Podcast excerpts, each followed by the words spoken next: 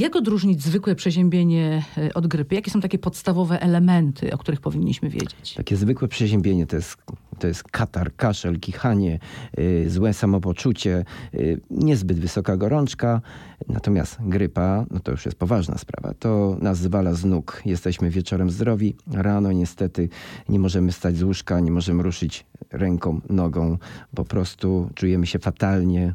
Y, takie typowe sposoby już domowe nie pomagają, więc to jest taki już alarm, że to jest po prostu grypa. A zawsze przy grypie jest temperatura wysoka? Tak, zazwyczaj tak. I to jest bardzo wysoka temperatura, taka na pewno powyżej 38 stopni. I wtedy tę temperaturę powinniśmy jakoś szybko w cudzysłowie tak, zwi- dlatego że zbijać? jeżeli temperatura już do, dociera do 40 stopni, nieraz ją przekracza, no niestety w tych warunkach dochodzi już do nawet uszkodzenia y, elementów y, naszego organizmu. W związku z tym powinniśmy już y, tą temperaturę obniżać. Ale w zasadzie tą temperaturę już powyżej 38 już powinniśmy się starać obniżać. Do Je- 38 nie. Jeżeli ta temperatura jest tak bardzo wysoka, na przykład koło 40, yy, no zanim dostaniemy się do lekarza, to trochę trwa. Jak zrobić to szybko, żeby ona nam spadła? Mamy dostępne środki przeciwgorączkowe, które y, są dostępne też bez recepty. Jest to paracetamol, jest to aspiryna, y, którą możemy po prostu y, śmiało mm, zażyć, jeżeli oczywiście nie ma jakichś przeciwwskazań, bo myślę, że osoba przewlekle chora wie, co może zażyć, a czego nie, nie może. Ale zdarza się, że wymiotujemy mm, przy tego typu dolegliwościach yy, i nie możemy. Czy na przykład No jest- zimne okłady, o których Tak, się mówi. czy to- oczywiście, tak, że to pomaga. Warto, może nie takie lodowate, ale y, y, rzeczywiście chłodne, chłodne o temperaturze pokojowej okłady na całe ciało na pewno pomogą obniżyć temperaturę.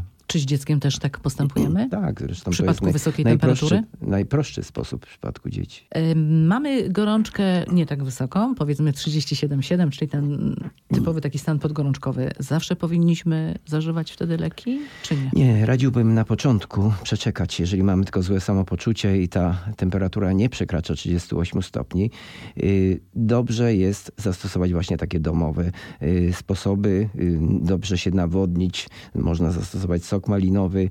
Nie obniżać temperatury, dlatego że y, to, że temperatura jest podwyższona, świadczy o tym, że organizm się broni. Uruchamiane są nasze wewnętrzne takie mechanizmy obronne. Jeżeli zastosujemy środek, tą infekcję możemy po prostu przedłużyć. Jakimi powikłaniami grozi taka niedoleczona e, grypa? Niestety wirus grypy jest bardzo agresywny, uszkadza nabłonek dróg oddechowych i otwiera przez to wrota innym bakteriom, które dostają się do naszego organizmu i one zazwyczaj są odpowiedzialne za powikłania.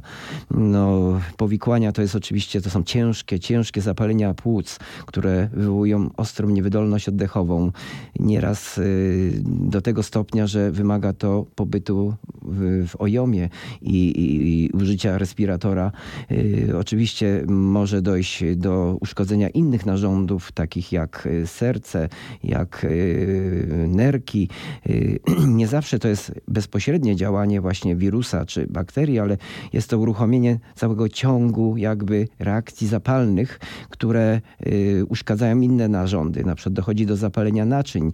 Y, Uszkadzany, uszkodzony w ten sposób jest mięsień sercowy, czyli w mięśniu sercowym nie ma wirusa, ale w wyniku zapalenia naczyń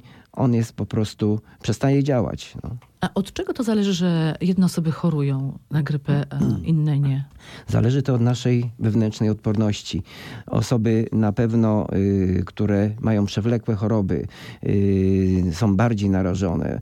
Y, osoby starsze, powyżej 65 roku życia, y, na pewno mają przeciwciała, na przykład przeciwko grypie, ale ta odpowiedź nie jest wystarczająca. Tak samo dzieci do 8 roku życia również jeszcze nie mają wykształconej całkowicie tej odporności. A czy możemy się w jakiś sposób uodpornić, nie wiem, dietą, ruchem? Na pewno zdrowy tryb życia, który obejmuje właściwą dietę, y, oczywiście wysiłek fizyczny, ruch na zdrowym, świeżym powietrzu, zaznaczam. Y, No ale bez Gdzie tego. to świeże powietrze mamy znaleźć? Świeże powietrze, no trzeba szukać się i znajdziemy.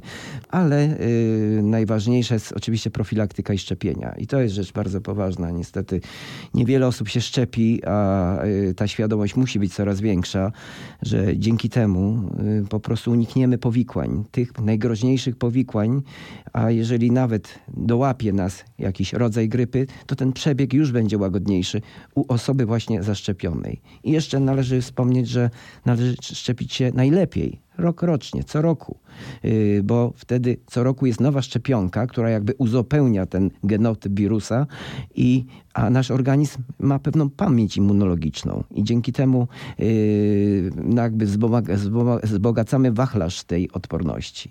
Ale my często boimy się tych szczepień. Nie, nie mam, nie powinniśmy się bać. To jest po prostu, to jest mit. Yy, Ale każdy się powinien zaszczepić? Nie ma przeciwwskazań? Yy, W zasadzie są przeciwwskazania, jeżeli ktoś jest uczulony na przykład na białko yy, jaja kurzego, które jest zawarte w szczepionce, no to wtedy yy, trzeba, trzeba zwrócić się już do specjalistów, do alergologa, który odpowiednio pokieruje już dalszym, dalszym leczeniem. A przy chorobach jakichś przewlekłych nie jest to przeciwwskazanie na Nie, szczepienie się? wręcz są zalecenia. Zalecenia wszystkich towarzystw naukowych, które rekomendują przy chorobach przewlekłych właśnie szczepienie przeciw grypie. W rekomendacjach na przykład przewlekłej obturacyjnej choroby płuc, w rekomendacjach GOLD na przykład 2017 mamy zalecenie szczepienia corocznego przeciw grypie, również pneumokokom.